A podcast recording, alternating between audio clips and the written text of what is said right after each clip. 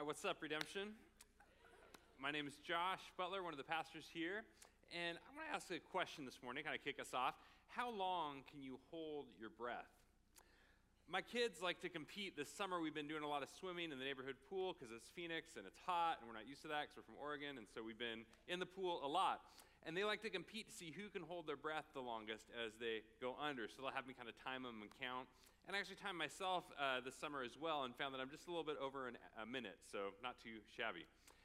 But the reality is, as you quickly discover when you're underneath holding your breath, that you and I were not made to live underwater, right? Like, yes, we can maybe go down for a few and come back up. If you maybe get some scuba gear on, you can do some deep sea exploring and diving, uh, but eventually you got to come back up for air or you're done for. And so there is a strange Christian practice in which we need to hold our breath, and that practice is baptism, where we are actually dunked, submerged underneath the water. And this is kind of a weird image because you're not necessarily diving in under your own control. Someone else is dunking you in. And if you happen to be driving by and saw this, it might look like a crime scene, like, dude, I hope he's going to pull him back up, you know? Uh, and so we're in kind of a passive position, getting dunked under the water and raised back up. And for many of us, that can be kind of a strange image. What is, what does that mean? Why do we do that? What's the story that makes sense of that? And uh, you could say, well, why, why should I do that? Um, and sometimes the answer we hear, many would say, well, because Jesus told us to. And that's right, it's true, Jesus did tell us to, but I don't think he was just making something up. Ah, maybe I could have him do this, or why, why don't I have someone dunk you in the water, right? Like, no, there is a story, the biblical story, that lends power and weight to what is happening in the sacrament of baptism. And I would suggest to you this morning that the Exodus is a baptism story. We're going to look this morning at uh, a classic, if not the classic, baptism story, this epic narrative. We're going to be in Exodus fourteen this morning. If you need a Bible, please raise your hand. Our ushers would love to come and bring you one. Uh, if you don't have a Bible, feel free to take it. Take it home with you. That is our gift to you. But we are in a series on Exodus. And as we have been journeying through Exodus, where Israelite, the Israelites, God's people, they are under the land of sin and slavery and death. And now God is delivering them. He has been bringing these plagues on Egypt.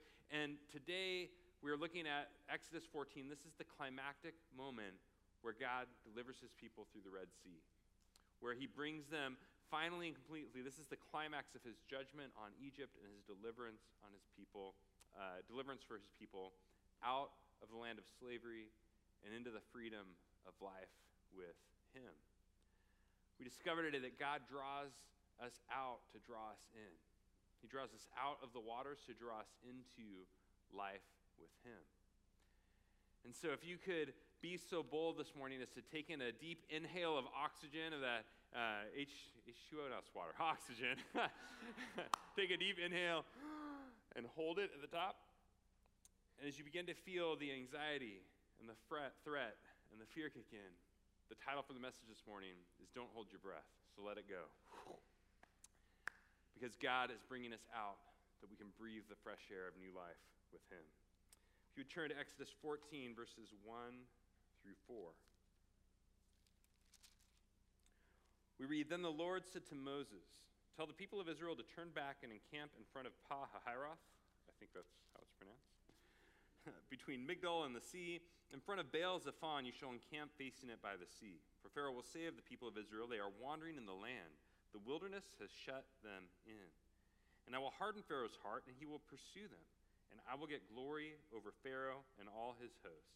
And the Egyptians shall know that I am the Lord. And they did so. Well, the first thing we see here is that God doesn't take the obvious route. If you're traveling with God, you got to burn the maps, right? God takes them in a zigzag fashion. He doesn't go in a straight line. Uh, if we were to read a little earlier in uh, chapter thirteen, verse seventeen, uh, as they're leaving Egypt, he says, hey, Moses, take them the, the way by the Philistines. That'd be quicker, but don't take them that way. Go this way instead. And now, as they go that way, they get to where they are going. He's like, okay, now turn back and go back this way. And you're kind of going, what's going on? It would be kind of like if I was like, hey, let's go to Los Angeles. And you're like, okay. And you, you were going to drive, and I'm like, okay, I'll, I'll navigate. And I'm in the passenger seat, and you're like, okay, which way do you want to go? I'm like, okay, well, first, let's go up to Salt Lake City. And then we'll go down to Puerto Vallarta. And then we'll kind of come back up to Flagstaff. And now let's go, you know, you're like, what are you? Uh, uh, it's, it's an obvious, quickest way to get here is here, but God's not using Google Maps, right? Like, he's got some different direction he's doing. And if you're Israel in this scenario, you're confused. You're like, dude, I thought we were going out of Egypt. Why are we now turning back? Why are we going in circles? What is going on here? Has God ever taken you the long way around? Where Jesus is like, hey, follow me, and I'm going to bring this peace that passes understanding. And the next thing you know, it feels like your life is turning into chaos, right? Where you felt this sense of God going, hey, I'm bringing you into a place, I'm, I, I want to bring you in a place where I'm going to bless you, a place of abundance, maybe even financially, whatever. And, and you step out, though, and the next month you're like, dude, I can't even pay my bills. Or a sense of, man, God's like, I'm moving you out of isolation and loneliness. I'm moving into a place of intimate community amongst my people and my family. And time goes on, you're like, man, I think I feel lonely as ever. Well, if you've ever felt that way, you're not alone. This seems to be a pattern of how God often works in the Bible. It's a biblical theme where God comes to Abraham. He's like, hey, I'm going to give you, a, uh, you're going to be father of a great nation. And then decades later and still no kids. Or Moses, hey, you're going to deliver my people. And then he's out wandering in the wilderness, herding sheep for years. Or David, hey, you're going to be king. The next thing you know, he's getting hunted for his life by Saul, the current king. God often gives a promise, and then the very next thing we experience is the absence of that promise. He tells you he's going to do something, like deliver you from Egypt, and the very next thing you experience is the absence of that thing. It's the chariots pounded down on your heels, about to destroy you. And when we experience this, we can ask why. Like, God, what are you up to? Why, why would you promise something and then give this delay? And I would suggest to you that, you know, A, this is like an opportunity for us to trust in God, that he's bringing us into this place where we want the giver more than just the gifts. But B, we also see here, God gives two reasons for why he goes the long way around. He gives two reasons for why he takes Israel in a zigzag route.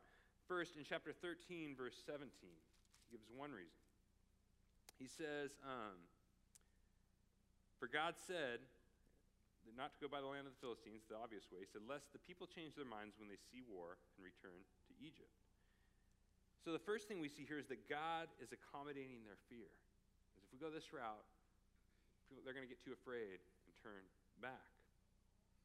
Sometimes, I think God takes us the long way around because he's saying, you're not ready for that yet, right? Like, I'm not taking the training wheels off yet. Like, we're going to get to the point where you're taking on Philistines, but right now we got to do baby steps first, right? Like, I remember back in college, I was having these um, experiences, new Christian, having these experiences with God, kind of encounters. I felt like he was revealing some stuff to me, and I was like, and I, I remember one day clearly walking on campus, and I had this sense, it felt like God was saying, you're going to write about this stuff someday, some of the shifts that were happening for me. I was like, all right, so I got all excited, and I went back to my dorm room, and I plugged out my computer. It may be a typewriter back then. That was a while ago. But I'm like, you know, and looking at it, and this is bunk. This is horrible. And so six months later, I try again, and like, oh, man, this writing is horrible. And eventually, you know, after a few times, I just kind of gave up. I'm like, all right, God, if you want to do that, you can do that downstream. Well, then it's about fifteen years later, and it just started to flow out naturally. And I realized that sometimes I think, we want the call without the formation that has to take place in the in-between time, right? Like, I began to realize there was so much formation that still had to happen in those fifteen years and still that God's doing, right? And sometimes in our culture, I think we have the danger of too much too soon. But the beauty of God is that God is more interested in your character than in your accomplishments, right? He's more interested in your formation than in your platform. And so God sometimes takes the long way around in our lives because he's got something to accomplish in us first, like he does here with Israel. Second reason God gives is that he is exposing their enemy. We see in uh, verse three here, it says, for Pharaoh will say of the people of Israel, they're wandering in the land, and the wilderness has shut them in. It goes on like Pharaoh's going to pursue them. And so this here, this here is what I like to call a bait, right? Like, God is going, like, Israel, you're like the cheese, and so I'm going to dangle you out here, shut in by the wilderness, and Egypt is like the mouse, and so they're going to come in and, you know, they're going to think they have at you. So I'm drawing the mouse of Egypt out of its hiding, out of its lair, out to this place. But what Egypt doesn't realize is that God is the cat, right? God is exposing the enemy by bringing the enemy out into the limelight. Sometimes God will lead us into a place that's scary, but it's so that he can bring out and bring us face to face with the enemy that we truly face. remember another college story. I was new to following Jesus, about a year in, and I started to sink into this dark depression. And I just like I was really sad, and I couldn't concentrate on my classes um, for like three months. I'm just like, God, what's going on? I thought if I follow you, things get better, and it feels like it's getting worse. And in retrospect now, I feel like God was slowing me down, preparing me for some divine surgery, right? And so about three months in, I had this vision in my room one night. There's this longer story, but in short, God began walking me through all these traumatic memories and events from throughout my childhood and growing up in life, and the messages that those things communicated to me, and began speaking his truth into the lies that he communicated. And at the end, I felt this weight come off. It's like a backpack I've been carrying filled with bricks my whole life. I didn't even know it was there, and it just suddenly sloughed off, and felt this lightness and this freedom.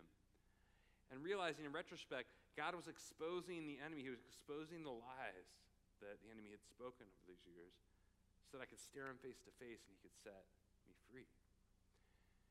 I believe sometimes God's taking us the long way around because he wants to draw out the enemy so that we can see the threat we're under face to face.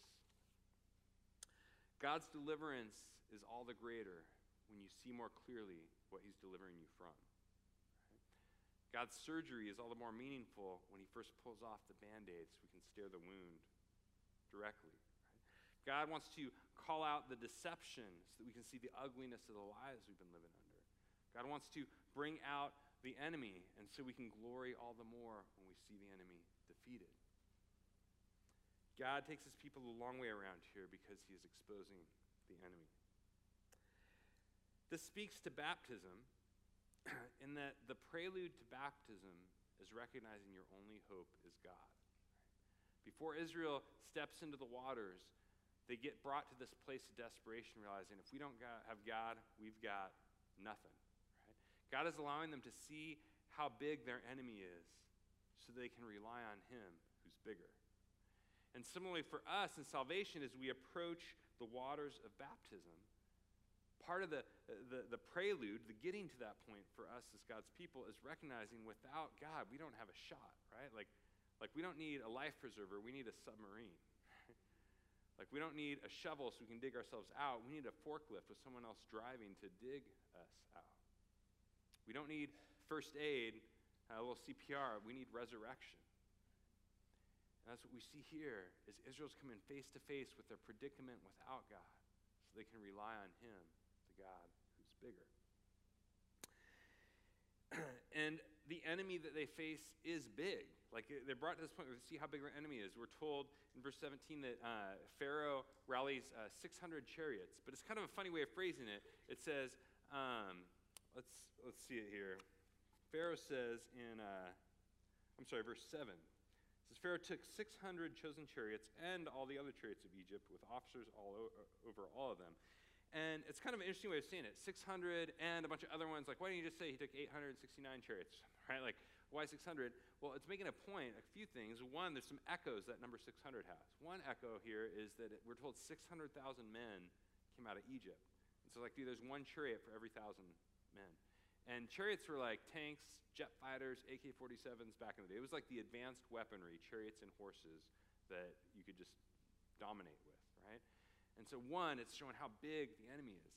Two, there's an echo here back in Genesis in the story of Noah and the flood, where we're told multiple times the number six hundred shows up multiple times in that story. Noah's six hundred years old, it's the first year the floods come, all this. But like, I think there's a picture, an echo we're supposed to be here, is like this is like a flood of chariots of the empire's power burnt, raining down upon them. And so there's this picture where Israel is trapped. The people of God are trapped between the natural forces of chaos on one side in the waters and the political forces of chaos on the other, and they're going to get crunched and drowned in the middle.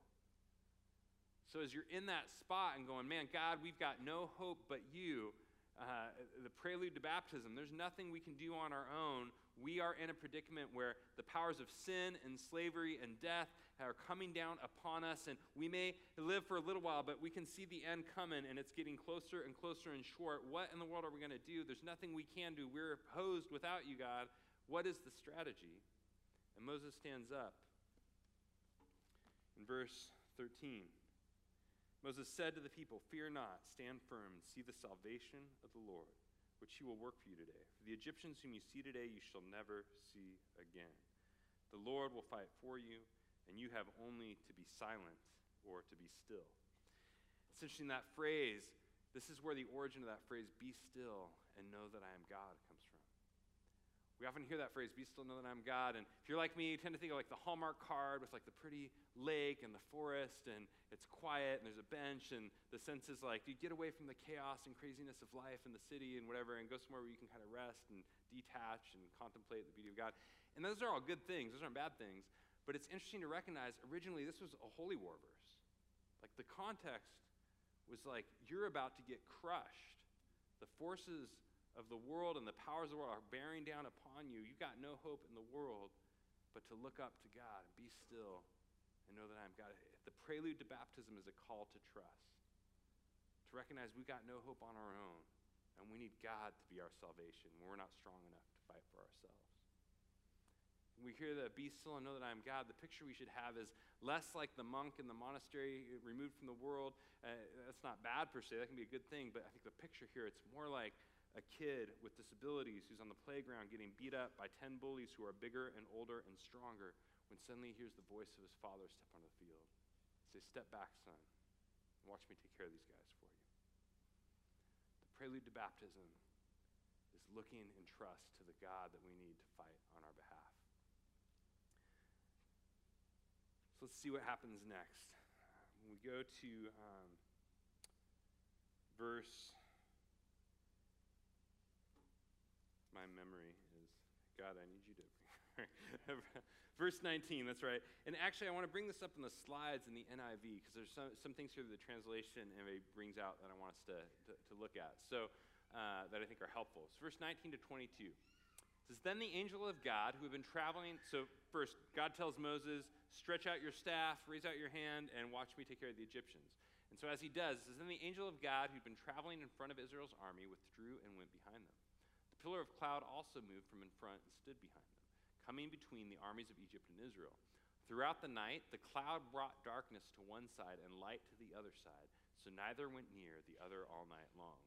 Then Moses stretched out his hand over the sea, and all that night the Lord drove the sea back with a strong east wind and turned it into dry land. The waters were divided, and the Israelites went through the sea on dry ground, with a wall of water on their right and on their left." Right, we see here that salvation is depicted as an act of new creation. We see salvation as new creation. Let me explain what I mean. There is a ton of echoes going on here of Genesis one. If you, if you think back, Genesis one, if you're familiar, kind of the opening of the biblical story, what happens is we're told there's darkness and water. And in Hebrew, it's tohu vavohu. It's like the chaos, the dark, chaotic, stormy, trilling waters. Uh, there's no life. It's just darkness and water. And what does God do to this wild, it's like wild and waste. It's the image of like wilderness and ocean, roaring ocean, right? What does God do to create life? Well, first three days of creation, he separates. Day one, he says, "Let there be light," and he separates light from darkness. Day two, he separates waters from waters to create the skies, the air to breathe. Day three, he says, "Let the dry ground," the yabashah in Hebrew, "appear." What we see here in this salvation story, this moment, is a very similar picture where, as it opens here, the predicament, Israel is faced with wa- with wild and waste, right? With tohu vavohu, with the chaotic. We're, we're told they're hemmed in by the wilderness on one side and the waters, the dark, chaotic waters on the other. And how are they going to survive? Well, God is going to bring about this act of new creation. If we could pull back up the, those verses, verses nineteen to twenty-two, Uh, what we see is God's first act, like day one, is he says, "Let there be light." He separates light from darkness. It says in the second half of that paragraph that the angel of God in the cloud, uh, throughout the night, the cloud brought darkness to one side, Egypt, and light to the other side, Israel. So neither went near the other all night long. God's first act here is to separate light from darkness, Israel from Egypt. Then God's second act is to divide and separate the waters. So stretched out his hand over the sea, and the Lord drove the sea back with the strongest wind, turned it to dry land. The waters were divided. And God's third act is to bring forth the dry ground. Again, the yabashah in Hebrew, the same word. So there's a mirroring and echoing here of God bringing forth this new creation, of separating light from dark, separating and parting the waters, bringing forth dry ground that his people can move out of slavery and death and towards life and light with him. What does this teach us about baptism? Well, part of it means that hey, baptism is entering into becoming a new creation. Paul says in uh, Second Corinthians five seventeen, if anyone is in Christ, he is a new creation.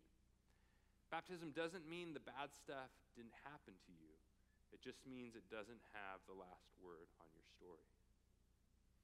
Baptism doesn't mean that your dad didn't walk away, but it means that your heavenly Father can embrace you with an even greater love that can meet the depths of those wounds.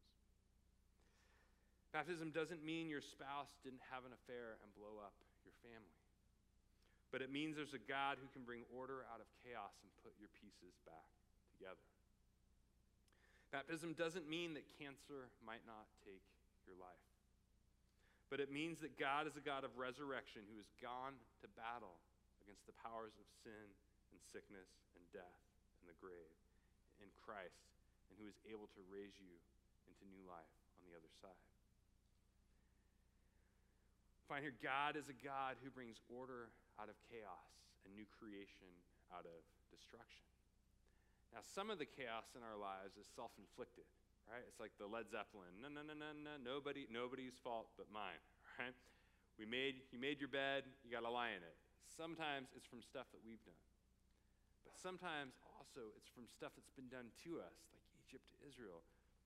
And the beauty of the cross is that Jesus went to the cross. He went to the grave. He was submerged in the waters of chaos on our behalf to take both the sin that you've done. He's done, been able to take both the sin done to you and the sin done through you. Right? Like Jesus goes to take it all, to bear it all, in order to part the waters of sin and death and the grave and to make a way forward for us as his people into new creation and life. God is the actor here who parts the waters. God is the primary actor. Uh, there's actually a picture I think we see here, an echo or an image of, of the triune God at work. There are three main agents in this passage uh, that we see acting to liberate Israel. Uh, the first is we see what we might consider like God the Father is king, extending his uh, mighty hand. We're told multiple times that uh, God delivers his people by his outstretched arm and his mighty right hand. And when God calls Moses, take your staff and stretch it forward, Moses is like an icon of God, a representative who's displaying. You can't see God, he's invisible. So when they look to Moses, they see a picture of who God is and what God is doing through Moses as his representative. God is the one who delivers his people with an outstretched arm and a mighty right hand. Second figure we see is the angel of the Lord. And first it's like the angel or the messenger of the Lord, and then pretty soon in the narrative it's just the Lord. Like the Lord is looking down, who comes down from the glory cloud and fights the enemies on his people's behalf. Throughout church history, you've seen the angel of the Lord, this figure as like an uh, Christ before his incarnation. So the, the Father with his mighty outstretched arm, uh, the Lord who comes down uh, like Jesus and fights the enemies on his people's behalf. And then third, we see the wind, this east wind. It's the same word for spirit, the ruach, the ruach from the east, the spirit or wind of God, where if you think back Genesis one again, before creation, the Spirit is hovering over the waters and the chaos, and then it's through his Spirit, his wind, his ruach, that God parts the waters. And here we read it's an east wind. It's coming from the direction of sunrise, at this time when it's been dark through the night, and now morning is breaking as God delivers his people salvation through sunrise. Israel is baptized by the triune God. And the invitation to baptism for us is to be baptized by the triune God into the name of the triune God, in the name of the Father, the Son, and the Holy Spirit. We look to him as the one who through outstretched arm and mighty right hand has broken the power of the curse that we unleash and that we have been under. We look to him as the Lord, Jesus, who comes down and fights the battle on our behalf, conquering Satan and death and hell. We see the Spirit of God who comes to indwell us and fill us with life, the life of God, and guide us through the waters of chaos into the promised land, a new creation with God. Baptism means that your trust is in a God who is bigger than your enemies. Uh, there's something interesting I love here where in verse ten, uh, it says, the Israelites looked up. It says, when Pharaoh drew near, the people of Israel lifted up their eyes, and behold, the Egyptians were marching after them, and they feared greatly. So the Israelites looked up, they lifted up their eyes, and they were filled with fear because they saw the Egyptians. Now, the problem is not that they looked up. The problem is that they didn't look up high enough. Right? Keep going in the story, verse seventeen, and we see, uh, I'm sorry, verse twenty-four, it says, in the morning watch, the Lord in the pillar of fire and of cloud looked down on the Egyptian forces and threw the Egyptian forces into a panic. The same enemies who you look up to in fear, the Lord looks down on in victory. The same things that we are intimidated by that seem overwhelming, like they could crush us, there's no way out. Jesus is greater, and he looks down, ready to crush the enemy under his feet to set us as his people free. And sometimes I think we uh, we don't want to look up, right? Because we know uh, we, we can be in life, and we know if I were to look up and stare in the face uh, the things that are around me, there's this fear of like, man, it would be too overwhelming. And so we can kind of numb ourselves or distract ourselves with addiction or entertainment, distraction. Uh, but step one is actually to look up, to f- come face to face and acknowledge the problems that we're facing, the predicament we're in. But don't stop there. Step two is to look up higher to the bigness of the God who fights on our behalf. So I want to ask this morning, like, where are the waters that you're facing? Where are the things that seem overwhelming? It could be the things that are inducing that anxiety or the fear of the bills, afraid you're not going to be able to pay, or the relationships that have been broken and fractured and it just feels like there's no hope for restoration. Step one is to look up and acknowledge those things. God wants to expose the enemy and the, the challenges and that we can stare him in the face. But step two is to look higher to the God who has come to fight on our behalf. Baptism speaks to this story. And this baptism story, this is our story. Like, it's Israel's story, but now in Christ it has become our story too. The church is a community who has come through the waters. That God has parted the waters for us as his people to bring us out of slavery to sin and into life and freedom with us through his son. This means that uh, the story of baptism, it's not just an individual story, it's a community story. It's a story for us as the church. I love, I was reading this week a theologian, a guy named Peter Leithart, and he talks about, um, he puts it this way, he says, the church, the sacraments manifest the nature of the church.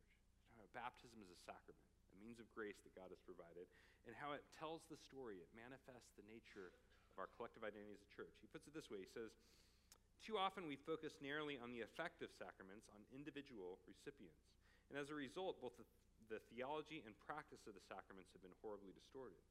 We should, in addition and even primarily, consider sacraments in the context of the church. The question should not only be what a particular rite does to me, but also what this ritual tells me about the community that celebrates it. What he's saying is that baptism is not just about you, it's about us. It's the global historic church. This is our story, like this is our song. Praising our Savior all the day long, our Savior who has parted the waters of sin and death and is guiding us as his people out and forming us as a community. That baptism is not only baptism into life with God, it is first and foremost that, but it's also baptism into life with each other. Historically, baptism has been entrance into the church. It's the sign of, God, I am dying to myself, and I'm living into life with you. And Jesus, as I'm entering into life with you, I'm becoming grafted into your body and a part of the body of your people. Historically, when you would walk into a sanctuary like the one we're in here, uh, at the front, at the entrance, would be a baptismal font with the waters.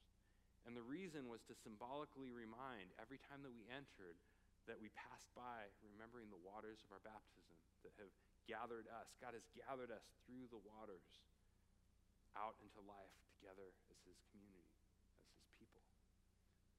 This is our story. We see baptism preach the gospel here too in uh, what has sometimes been called justification versus sanctification, right? Justification being like the event where God declares you righteous and brings you out from the powers of sin and all. But you're not perfect yet. You're not angelic being, right? You're not you're you're not you're not a perfect little angel. Sanctification is then this process of God refining and forming and shaping you. And so similarly, uh, as Israel comes out, the baptism in the Red Sea, it's this this moment, this event, this signpost, this declaration where God is bringing his children out of the land of slavery, sin, and death. But as they enter the wilderness, there's still going to be a long process ahead of them in being transformed before they get to the promised land. And similarly, uh, for you know, I love the, there's an old phrase, you know, it took God uh, one day to get Israel out of Egypt and forty years to get Egypt out of Israel, right? Like the Red Sea, the baptism here, it's the event of God getting Egypt, us out of Egypt, right? But then sanctification, it's God getting Egypt out of us. Justification, God has delivered us through the baptismal waters. God has brought us out of the chaos and destruction that we were headed towards before. But now we're entering this process where we rely on him and this manna from heaven, like communion as we come every week. It's like relying on the daily bread that God provides in the wilderness through Christ as his people to sustain us until we get to the promised land of kingdom come.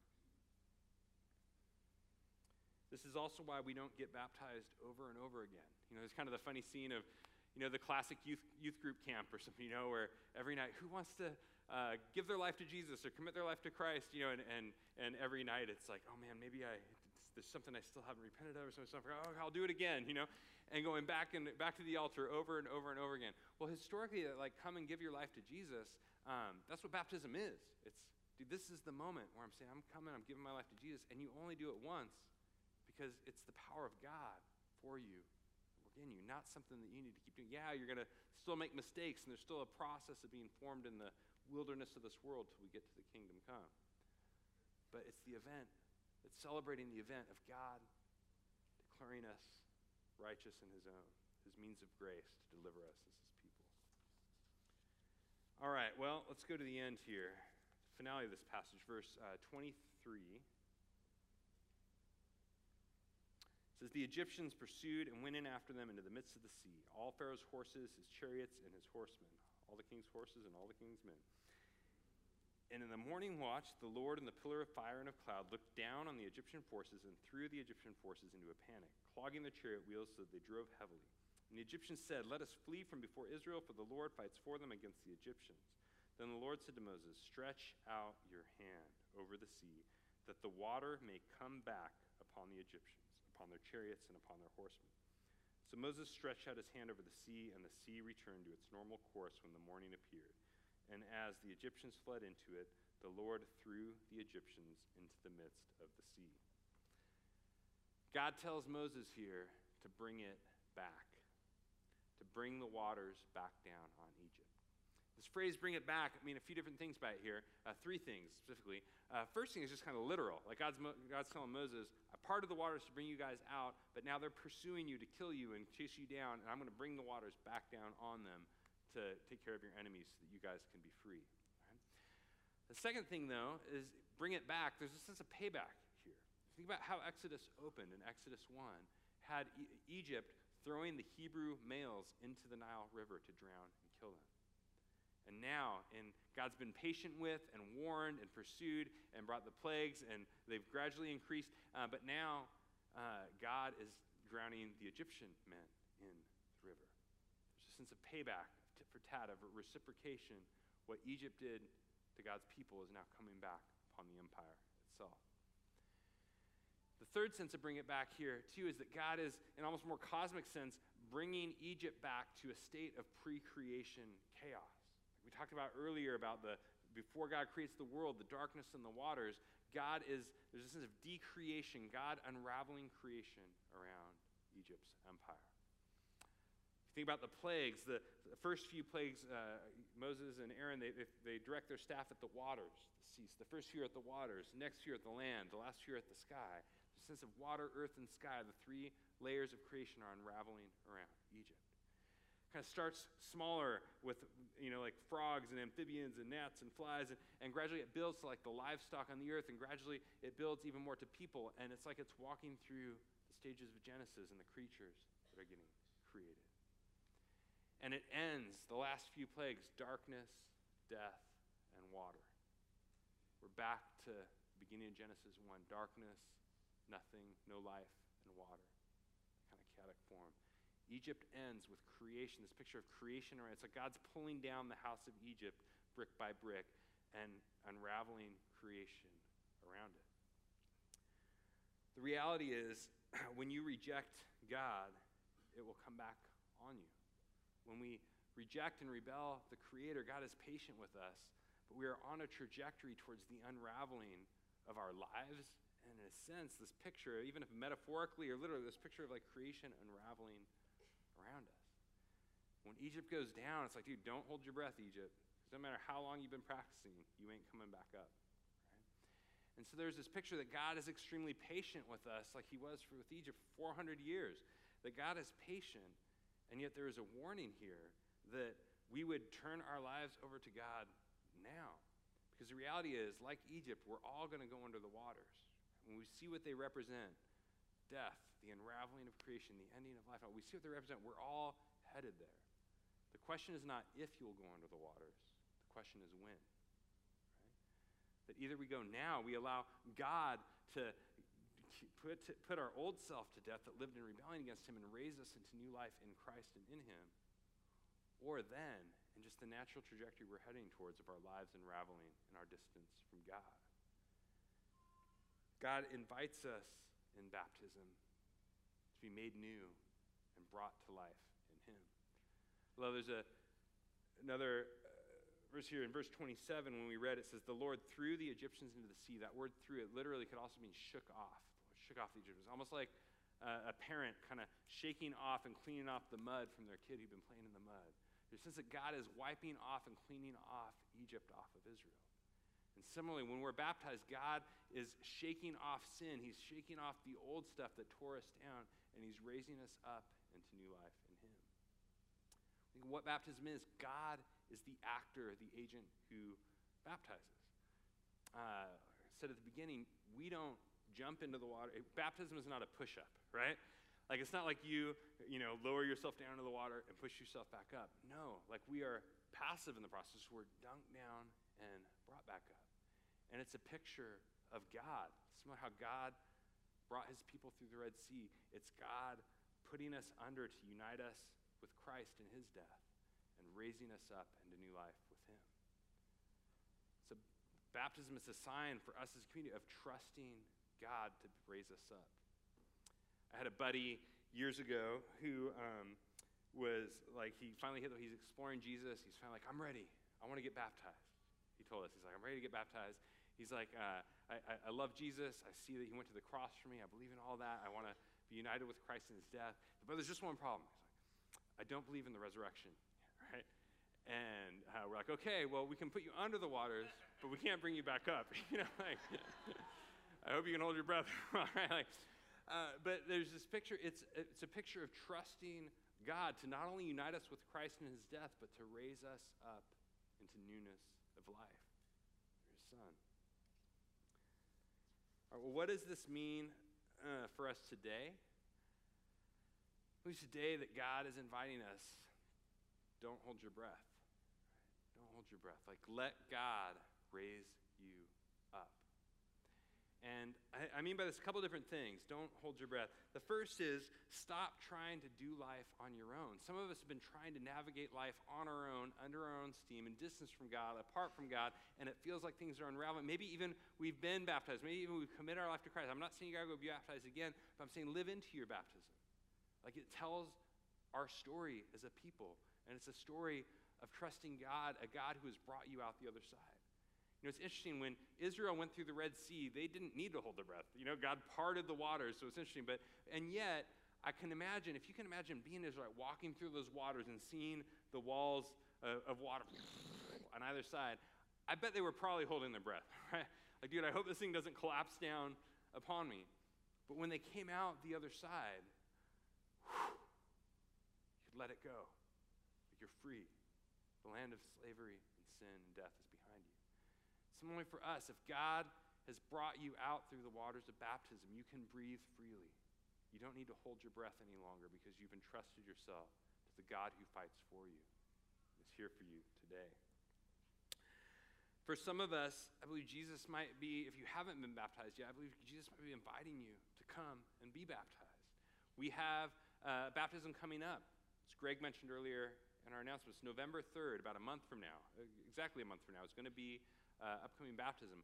I would encourage you, if you've never been baptized and yet you've committed your life to Jesus, you want to follow him, uh, this is more than just kind of uh, some obscure rite to do. This is the church's symbol. This is entrance into life with Jesus. Really, it's more than even just a symbol. It's a sacrament. It's a means of grace that God has given that we enter into uh, the story of God and what he's doing in our lives as his people in the world. So I'd encourage you, if you've never been baptized and you want to, there, or even if you just want more information, in front of uh, the seat in front of you, there's a Connect card, a white card. Just put down your info, your email address, um, check that you want to be baptized or are interested in more information. We would love as a pastor to meet with you, uh, explain more, and just connect and get to know your story as well. And so I'd highly encourage you to take advantage of that coming up on November third.